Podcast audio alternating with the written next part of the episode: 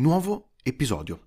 Quest'oggi parliamo di un altro film tanto rimandato che finalmente è arrivato in sala.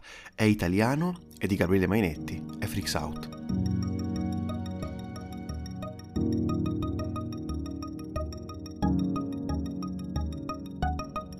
Però prima di parlare di questo film, permetteteci di aprire una piccolissima parentesi siamo stati al Ravenna Nightmare Film Festival che è terminato ieri sera e volevo un attimino parlare di quelli che sono i film che più mi hanno impressionato e secondo me dovreste recuperare.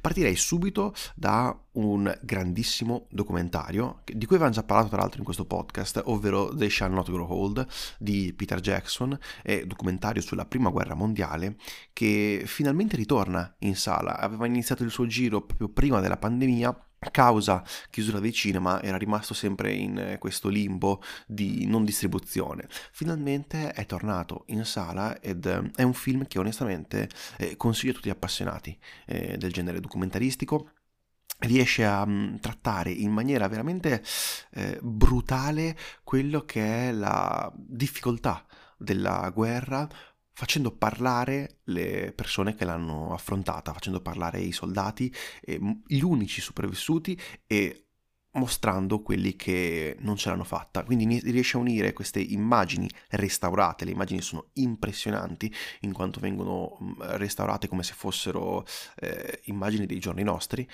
E ci ritroviamo. Grazie ha una grandissima abilità del regista di Peter Jackson a vagare di nuovo in quelle trincee, vagare insieme alle voci che mm, appartengono quasi a un flusso di coscienza eh, continuo che accompagna tutto il film. Queste voci che unite alle immagini creano un bellissimo documentario.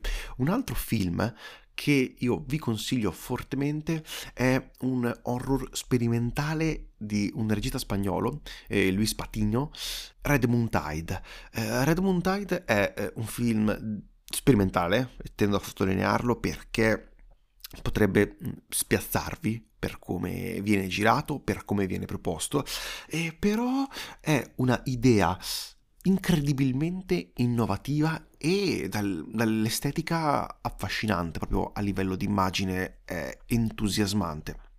Certo, eh, questa, questo suo volere essere molto mh, sperimentale tende secondo me a essere alla fine anche un limite del film stesso, che però merita una visione. È disponibile su Mubi e quindi non vedo motivo per non recuperarlo. Dura anche poco, mi sembra sugli 80 minuti e di conseguenza facilita anche secondo me la visione è un horror e ogni tanto fa anche paura, il che è sempre una cosa positiva per quanto riguarda il, il, genere.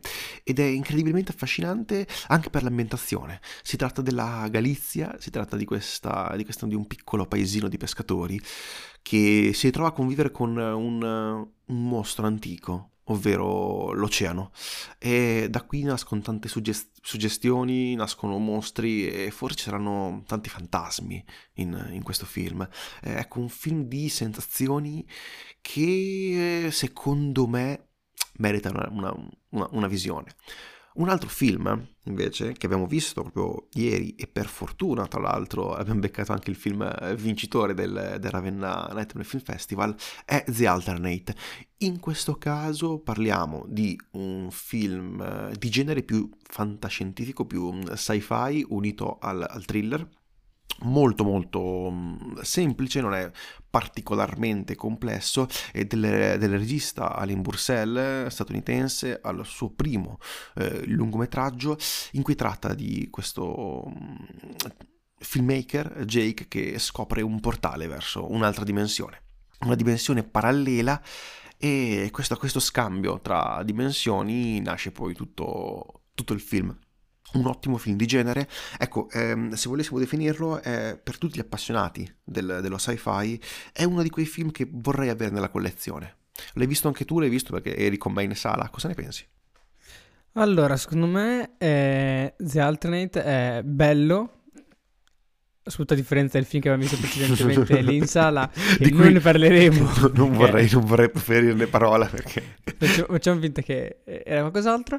E The Alternate è molto bello e, e, ti riesce a prendere. Ti riesce a prendere con la storia, una regia che ti porta alla scoperta del personaggio, della sua situazione e, e di questo evento.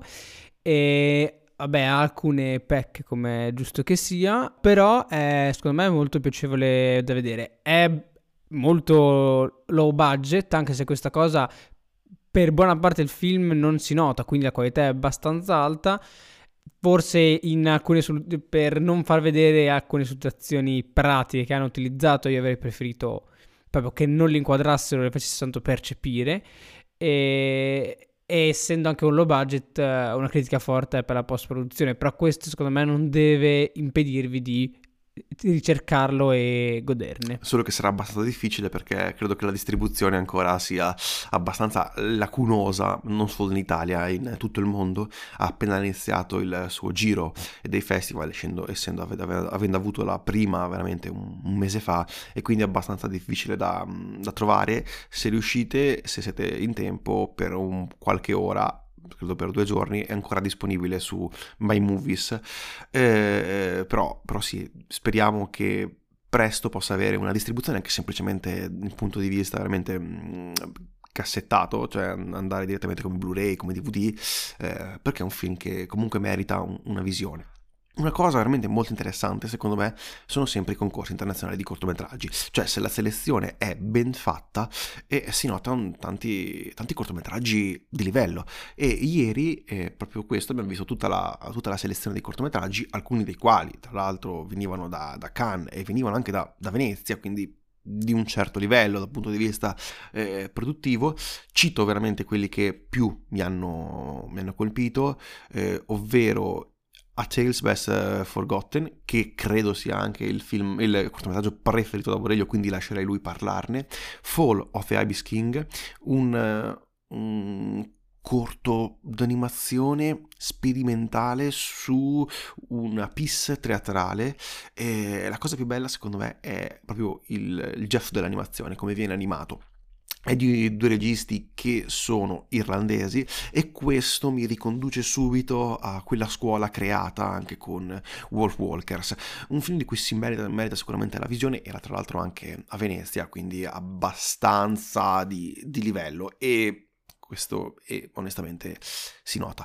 Ma secondo me uno dei migliori, forse il migliore che ho preferito è Tio di Juan Medina, che è veramente orrorifico per la storia che racconta ed è uno dei pochi cortometraggi in cui eh, ci stanno benissimo le, le scritte eh, a, fondo, a, fondo, corto eh, perché ti permettono di mm, spiegare meglio e comprendere a chi non è un eh, messicano eh, quello che è il significato nascosto del, del corto.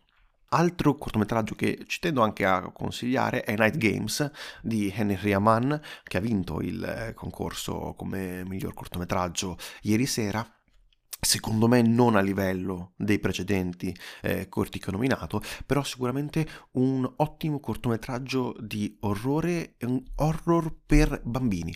Lei è una regista che si sta piano piano formando in quello che può essere eh, l'horror da far vedere a una fascia molto, molto piccola, molto, di età molto bassa e ci sta riuscendo eh, bene per ora. Il primo cortometraggio è sicuramente, seppur semplice, non è nulla di nuovo, è molto interessante. È una versione di Toy Story, però con eh, Woody che è un cattivo.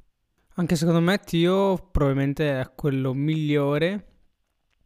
E tu hai detto che me è piaciuto molto A Tale Best Forgotten. Infatti, me è piaciuto, mi è rimasto molto impresso perché è estremamente semplice con un'idea di movimento di camera molto interessante. C'è questo movimento che è un'enorme tiltata che fa questo movimento tre volte e ti fa vedere tre parti di questa storia, storia che eh, si basa su una ballata. Gli altri che invece mi sono piaciuti, eh, per dire altri nomi diversi dai tuoi, mi è piaciuto molto Survivors.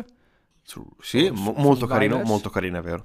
Che è un'idea molto semplice però resa mo- molto bene, quindi diciamo alla fin fine appagante e, e soprattutto anche a livello di immagine cosa molto, molto alternativa.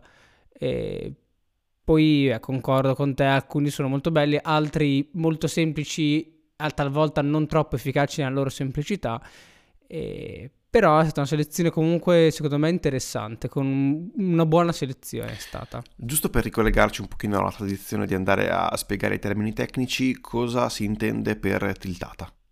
Ok, tiltata è un, un movimento di camera che fai sul, su un trapiede e comunque con una testa fluida e dico termini tecnici per andare a spiegare i termini tecnici non è la soluzione migliore praticamente quando fai praticamente con la camera è quando vai a fare un uh, movimento in cui diciamo eh, il punto di vista della camera si muove in verticale quindi è come paragonato all'uomo fare, a, fare su e giù come quando dici sì è come se la camera dicesse sì e quindi guardi in basso, guardi in alto. Non cambia il, l'altezza della camera e non c'è movimento laterale. Diciamo che quel, la panoramica è quello movimento che è sull'orizzonte orizzontalmente, lo stesso ma in modo verticale è il tilt. Quindi in italiano l'abbiamo travolto in tiltare. Perfetto, direi che possiamo passare ora a, a, alla ciccia vera di questo episodio, ovvero possiamo parla- passare a parlare di Freaks Out, il nuovo film di Gabriele Mainetti che finalmente arriva al cinema, un po' eh, nascosto per quello che riguarda secondo me un periodo di grandi uscite proprio in termini di, di, blockbuster, di film con un altissimo budget e quindi io ho paura che venga un pochino um, risucchiato da, da, da questo vortice. Eh, speriamo faccia bene, speriamo che andiate al cinema perché lo dico è chiaramente un film che eh, porta avanti il, il, cinema italiano, in particolare, ma ci torneremo, sull'effettistica speciale. Ora però trama in brevissimo. Ci troviamo a Roma nel 1943, quindi nel pieno della seconda guerra mondiale, e i nostri protagonisti sono dei circensi e all'interno di un piccolo circo di cui tanto loro fanno parte e ritroviamo uh, vari personaggi da quello che lo gestisce, che eh, pare essere un... Eh, un mago, qualcuno che fa scomparire e apparire delle piccole cose, quindi piccoli trucchetti, ha invece i nostri quattro protagonisti, poi almeno soltanto una verrà, secondo me, analizzata come protagonista, che ci troviamo dall'uomo uh, lupo, quindi peloso ma super forte, dall'uomo leggermente magnetico, quello che controlla gli insetti, e la, secondo me, la nostra protagonista, Matilde, che invece ha questa capacità di emettere una scossa della quale lei ha paura però. Siamo a Roma, siamo nel mezzo della seconda guerra mondiale, siamo in mezzo all'occupazione di Roma, quindi un periodo sicuramente non facile ed è un periodo non facile per chi ha delle disabilità, per chi viene visto come diverso da quell'idea di razza ariana che tanto i nazisti apprezzavano. Ecco, il film è un film fantastico, proprio di, di termine nel genere, ed è un film che sembra uh, essere stato prodotto con molto più budget di quello che uno vede, perché non ha nulla da invidiare alle grandi produzioni hollywoodiane. È un film per, per tutti, per tutta la famiglia e di conseguenza, eh, certo, qualcosa viene a mancare, ma onestamente, eh, essendo un film che secondo me ha tantissimo cuore, eh, permette di rimanere nel cuore degli spettatori. E pochi film riescono, secondo me, a colpire lo spettatore come ha fatto perlomeno questo con me, eh, come ha fatto Freaks Out, perché ehm, c'è della passione, c'è della passione per il cinema che traspare da ogni inquadratura. Non solo, c'è un, un, tema sociale molto interessante, ovvero questa, questi freaks che si ritrovano in, in questo mondo oramai verso l'apocalisse perché è tutto distrutto, non c'è più praticamente nulla di, di costruito che, che, rimane in piedi, anche le relazioni si distruggono mentre guardiamo questo, questo film questa distruzione, secondo me, eh, fa da controaltare a una, un'incredibile passione eh, presente che trafuda veramente da ogni inquadratura, grazie anche a degli effetti speciali di livello altissimo. Io non sono mai un grande fan degli effetti speciali, ma in questo caso sono veramente ben fatti. In questo mondo di Fricks, inoltre, ci sono dei personaggi eh, che risaltano più degli altri. Eh, in particolare, eh, anche se non mi è piaciuto tantissimo, devo essere onesto, il eh, personaggio di Matilda, eh, di Matilde, che è mm, molto eh, profondo, ma secondo me ha un'evoluzione che non è proprio mh, mm, proporzionale alla durata del film. Inoltre c'è, mm, c'è, Fulvio, Mario, Cengio, che sì, sono protagonisti, ma al tempo stesso sono secondari rispetto a, a Matilde, e vi è un bellissimo cattivo.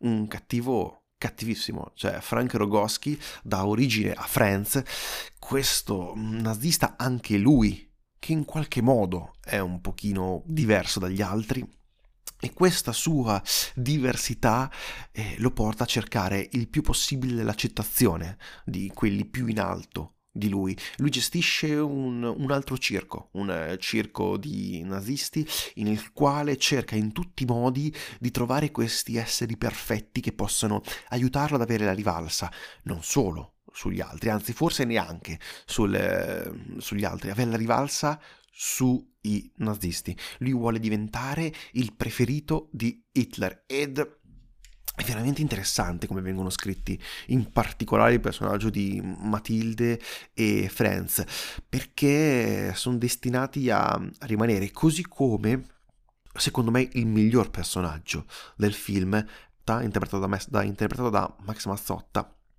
ed è il, il Goppo, eh, perché ci saranno i partigiani in questo film e credo che sia una delle rappresentazioni più belle fatte dal cinema italiano per i partigiani. Eh, è difficile da spiegare, va visto al, al cinema. Ecco, Mainetti ci porta in questa, mm, in questa favola eh, e va a mischiare quello che poi è la realtà, cioè l'occupazione di Roma, con il, la sua struttura narrativa inventata, cioè tutto quello che rappresenta eh, l'idea dei due circhi, il circo Mezzapiotta e il circo di Frenz. Ed in questo riesce ad unirci ehm, non solo emozione, ma ci riesce a unire eh, una, una storia avvincente, eh, dalla perfetta durata. 20 minuti in più sarebbe stato forse troppo. Ecco, mm, anche un minuto in meno. Secondo me il film doveva finire, eh, quando lo guarderete, doveva finire quei 30 secondi prima, perché c'è un, un epilogo che secondo me non era necessario da mostrare. C'è l'amore per il cinema, c'è l'amore per il cinema italiano. Doveva esserci tra l'altro una scena che però purtroppo a causa di budget è stata tagliata, che secondo me avrebbe mh, ancora di più espresso questo, questa passione, ovvero una scena di un assalto ad un treno eh, da fare su un ponte che potrebbe ricordare un pochino le scelte di Sergio, di Sergio Leone. Allora, eh, tu hai detto praticamente tutti i lati positivi. Ora passa con i lati negativi, vai. no, non mi lasci che dire i lati negativi e, e ci sono dei punti in cui abbiamo delle idee sostanzialmente diverse su questo, su questo film. Tu hai citato vari film, eh, secondo me ne richiama anche altri molto più recenti, e quali da... Eh, i Bastardi senza gloria, tutti hanno parlato di questa, giusto, giusto. Di questa somiglianza, eh, che secondo me ci sta assolutamente. Altri hanno provato anche a citare tipo l'X-Men, poiché c'è un gruppo di persone con, su- con superpoteri che però vengono comunque eh, marginalizzate dalla società. E questo, quindi tu hai parlato di questo tema del, eh, marginali- di mettere da parte, quindi marginalizzare eh, quelli strani, i, quelli, quelli strani, quelli Fix. anche fisicamente strani, è comunque qualcosa che eh, rivediamo spesso, spesso nel film. Questo a me mi ha fatto venire in mente eh, un altro film del 2010 di Alex de la Iglesia che è La ballata dell'odio e dell'amore. Anche questa è una storia che si sviluppa all'interno del circo, e però comunque ci sono questi personaggi strani con, loro, con, un loro essere un po' grotteschi, in, nel film di Iglesias molto di più, dato anche il tipo di regista, però uh, c'è questo, boh, mi ha questo richiamo, eh, mi ha dato questo richiamo di questo film grottesco e dato soprattutto la, la cioè la descrizione dei partigiani, la maggior parte dei partigiani sono persone senza un arto, oppure c'è la partigiana che invece è un'alcolizzata eh, perché la vediamo tipo quattro volte, tre volte beve alcol. E, ehm, e quindi anche qui c'è questa argomentazione del, del diverso uh, che però non è così tanto diverso. Mentre un tema che secondo me un, un po' mi dispiace che sia stato las- lasciato, uh, so- lasciato molto presto all'interno del film è quello del circo. C'è questo sì tema del circo, però effettivamente soltanto nella scena iniziale vediamo effettivamente il circo, il resto è soltanto un addobbo diciamo di contorno per contestualizzare queste persone con questi superpoteri. E, e quindi così è uno dei primi, primi, dispiaceri. Secondo me, complessivamente, è un film di genere che ti intrattiene bene ed è riuscito. E l'obiettivo principale, quello più importante di questo film, è che, come abbiamo parlato di eh, persone con superpoteri eh, contro i nazisti, quindi poteva essere un film teoricamente può essere colloca- co- collocato in varie parti di Europa per fortuna uh, Mainetti riesce, e forse questa è la caratteristica migliore del, del, suo essere regista, a collocarlo precisamente in Italia e a Roma. E talvolta, alcune volte con delle battute leggermente eccessive nel dichiarare questa cosa, però complessivamente qui ci è riuscito. Lui è riuscito appieno a far capire che questo film così è fatto così perché è in Italia. Se fosse stato fatto da qualche altra parte era diverso. Quindi esce un po' da il timore che avevo della, dell'americanata. Quindi che diceva, vabbè, ma se era qui a Parigi, a New York, non cambiava un cacchio. E invece lui ce l'ha fatta. E quindi secondo me questa è la, la cosa migliore eh, diciamo di questo film che, che riesce bello come tu abbia citato il nostro primo episodio Il primo episodio ah, di questo sì. podcast è dedicato, tra l'altro, ad Alex de La Iglesias, in cui parliamo proprio di quel film, della ballata triste dell'amore e dell'odio. E, e infatti non volevamo dirvelo, ma questo in realtà è l'ultimo episodio del podcast. no, Chi, chiudiamo così, chiudiamo. Fine, è finito. no, un'altra cosa. Dopo ci sentirete ancora. sì. Beh, se, se, se, non mi staccano la linea di continuo in maniera eh, violenta, tranciandomi i cavi della Vodafone, sicuramente ci potrete ascoltare ascoltare di nuovo. Una cosa però che mi ha veramente affascinato sono i personaggi, cioè personaggi alcuni ovviamente più mh, rappresentativi di altri, come già detto, quello del gobbo, abbiamo anche i quattro personaggi, ognuno con delle mh, abilità differenti, ognuno con dei superpoteri eh, differenti. E come detto ogni persona qui sembra essere eh, unica. Forse la cosa più importante è vero che ogni persona ha dentro di sé una particolarità che la differenzia dagli altri e queste particolarità, se sfruttate, possono quasi andare a salvare il, il mondo, fra, fra, virgolette. Un'altra cosa che veramente mi ha affascinato è la descrizione del nazismo. Ci sono eh, svastiche ovunque, ci sono eh, saluti militari eh, abbastanza mh, mm, eccessivi, ma questa eh, eccessività secondo me è perfetta per mettere in, in imbarazzo eh, il nazismo. Vi è poi proprio un'immagine che secondo me racchiude bene quello che vuole rappresentare Mainetti, eh, in particolare per quanto riguarda il nazismo e la sua opinione, cioè l'ingresso del cinema di Franz è un, un un Hitler pagliaccio e eh, basta, con la bocca spalancata. L'ho trovata talmente potente di immagine che non credo serva mm, a raccontare altro se, non questa immagine per dare l'idea di quello che può essere, di come viene definito il nazismo all'interno di, di questo film. E se lo scopre l'Adidas, secondo me si potrebbe incazzare perché Franz a un certo punto ha una, chiaramente una tuta dell'Adidas con una bellissima svastica. E qui si potrebbe fare un interessante collegamento con il il presente, che viene solamente accennato viene lasciato un pochino allo spettatore, ma questo interessante collegamento secondo me è una ciliegina sulla, sulla torta. Da citare anche l'interpretazione degli, degli, attori che messi di fronte a ruoli eh, comunque non facili con delle sfaccettature riescono a dare un, un'ottima interpretazione veramente in particolare io inizierei a citare ovviamente Aurora Giovinazzo che è diventata un po' la protagonista di questo film, Claudio Santamaria che in questo caso ritorna dopo lo chiamavano Gigrobot come eh, prima era proprio il protagonista principale, qui risulta essere, qui l'hanno completamente coperto di peli, l'hanno fatto diventare questo eh, enorme uomo lupo, eh, tutto burbero e fortissimo. Questo ciubecca letterato, diciamo. Giusto, giusto, che darà origine probabilmente alla scena di, delle scene di sesso più grottesche mai viste sul grande schermo. no, non era troppo grottesca, però praticamente Mainetti ha creato una nuova categoria di porno, cioè persone... For, no, ho paura che esista già, quindi non continuo. Andiamo avanti. Vi è tra l'altro Pietro Castellitto, che abbiamo visto recentemente con eh, I Predatori, il suo film, eh, qui era prima, perché era girato prima che lui diventasse così estremamente famoso, era probabilmente una delle sue prime interpretazioni sul, sul grande schermo, e vi è Giorgio Tirabassi. Giorgio Tirabassi, che probabilmente molti di voi eh, ricorderanno per una serie televisiva bellissima come distretto di polizia, e qui fa, il, fa un ruolo veramente potente, eh, che poi è il cardine per mandare avanti la storia.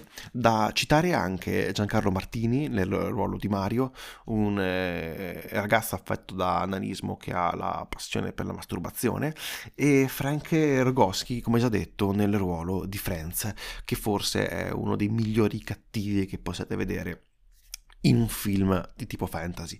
E un'altra cosa che mi ha ricordato, adesso apro proprio pa- paffo di palo in frasca, è eh, Guillermo del Toro.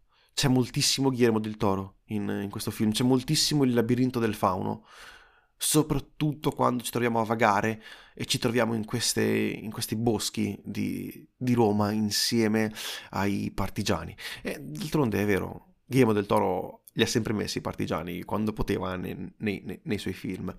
E ci tengo a recitare Max Mazzotta, forse il ruolo che più mi ha affascinato di questo film e quando si mette a cantare Bella ciao, eh, la casa di carta può solo stare zitta. Quindi diciamo che con la sceneggiatura, con la scrittura di personaggi, come a, a sapere, è molto ben fatta.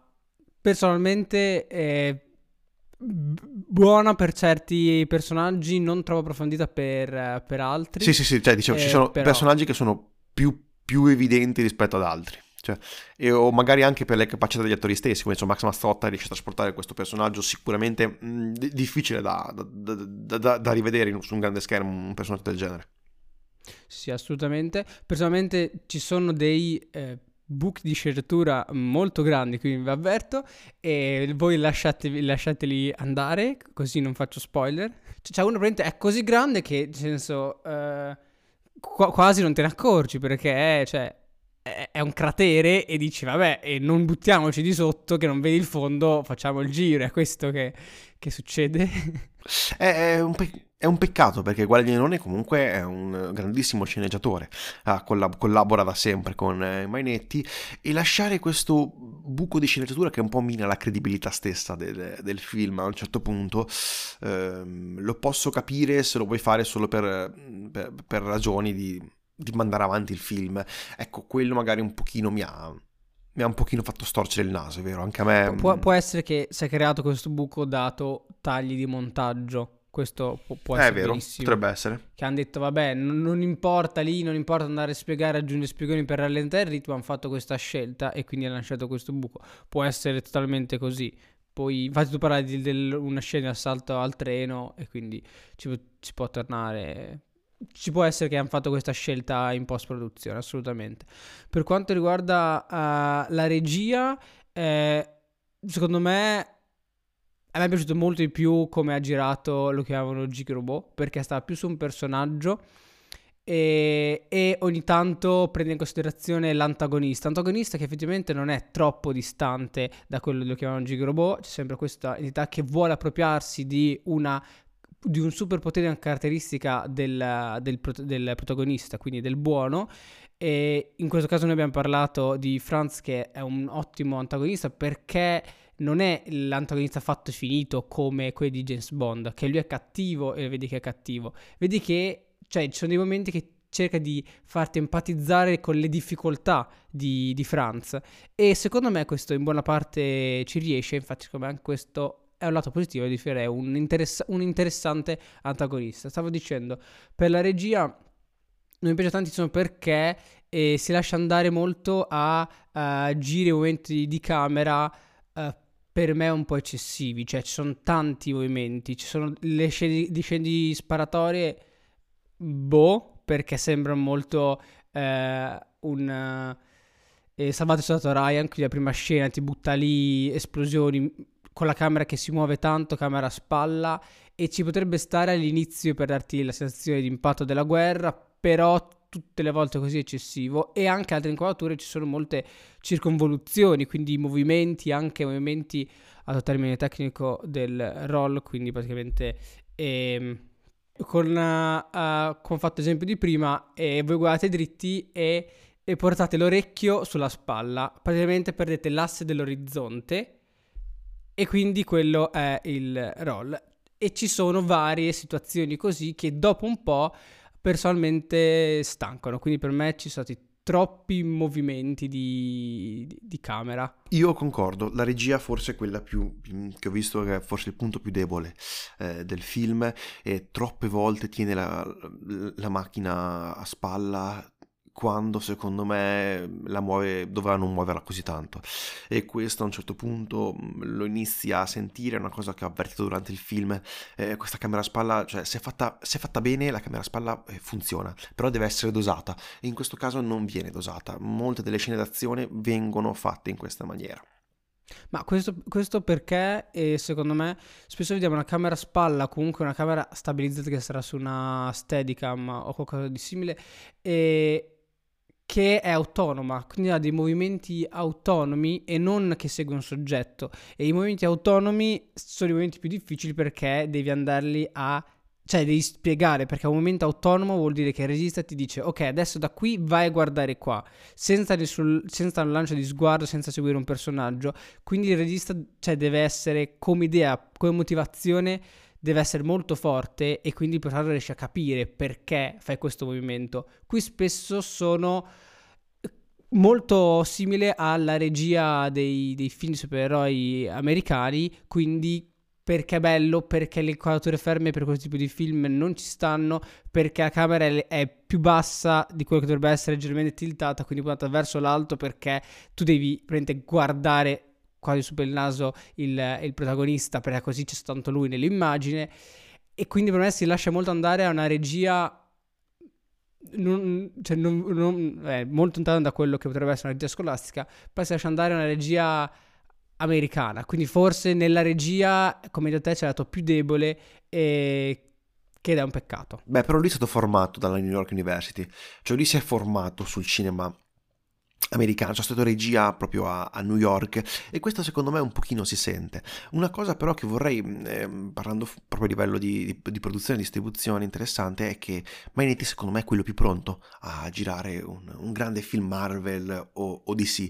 Doveva tra l'altro girarli, doveva girare tipo, mi sembra Venom e Morbius, che il trailer è uscito in questa, in questa settimana, eh, però per divergenze dal punto di vista mm, creativo, perché la Sony voleva voleva semplicemente un film che potesse fare soldi e potesse attirare um, i bambini, cosa secondo me abbastanza stupida quando si parla di un mostro come Venom e Carnage, dovevano essere magari un pochino più over 18, però d'altronde si vede da, dallo schifo che è il Venom 2, perché è probabilmente uno dei film più brutti dell'anno, da, da, quello che, eh, da, quello che, si è visto, però fanno un sacco di soldi, quindi secondo me non gli interessava assolutamente fare un buon film, ha fatto bene Mainetti a cavarsi da, da, questo impiccio che avrebbe un pochino rovinato la, la, la sua storia. Altra cosa che vorrei parlare perché è veramente di altissimo livello, cioè eleva non solo il film, ma eleva proprio l'industria cinematografica italiana, la piccolissima industria italiana, e sono gli effetti visivi. Cioè gli effetti speciali ci sono in particolare in una scena, che è una scena di visioni, e non si sono mai visti a questo livello in Italia. Sono entusiasmanti. E non solo quelli, anche come viene descritto il potere di, di Matilda. Eh, eh, cazzo, non si era mai visto. Assolutamente sì. Diciamo che a livello visivo, quindi per l'immagine, per gli effetti visivi, per gli effetti speciali, non invidia nulla rispetto ad altri film a budget abnorme americani, assolutamente. Anche gli effetti speciali che ce n'è uno, e non posso dirlo perché sarebbe un enorme spoiler, che a me non, non è piaciuto, per come è fatto, se l'avessero fatto in America, l'avrebbero fatto nello stesso modo, identico probabilmente, perché ci già, fanno già effetti molto simili per questa cosa. Quindi non invidia nulla, assolutamente nulla, anzi secondo me per quanto riguarda i costumi, la caratterizzazione soprattutto dei partigiani, che secondo me sono i personaggi che ti rimangono più impressi nella mente, ma anche i circensi e quant'altro, c'è qualcosa di più, cioè è più bello, si sente questa cosa più, più concreta, non soltanto sono vestiti così, ma come ogni partigiano comunque ha, e se gli manca un arto, si sono ricostruiti con pezzi. E quindi a me è piaciuto, è piaciuto di più rispetto a non so cosa, perché non l'hanno fatto in America, e a me è piaciuto molto questa concretezza che ha potuto dare. Beh, dai, possiamo paragonarlo a quei bellissimi effetti visivi di Black Widow. allora mi correggo, mi correggo, sono più belli questi rispetto a molti film americani. No, beh, beh sì, è vero. È, è un vero. po' difficile farli, cioè, peggiori e eh, però è vero, sono di altissimo livello. Eh, è arrivato finalmente un punto il cinema italiano da poter competere e avevamo un pochino lasciato il, la vittoria agli, agli, americani quando era uscito secondo me Star Wars. Star Wars ha rappresentato un pochino lo, lo, lo scollamento tra il cinema artigianale che facevamo noi e il cinema industriale de, degli effetti visivi, perché poi dopo sviluppandosi ha portato poi a valanga quello che vediamo, che vediamo tutt'oggi. E noi eravamo rimasti un pochino indietro, però per fortuna ora, anche grazie comunque al, al fatto che ormai la tecnologia è, è, condivisa, siamo in un mondo globalizzato, di conseguenza qualsiasi persona può attingere a quello che utilizzano in America, anzi con un computer uno può fare gli effetti speciali che fanno i film mm, americani.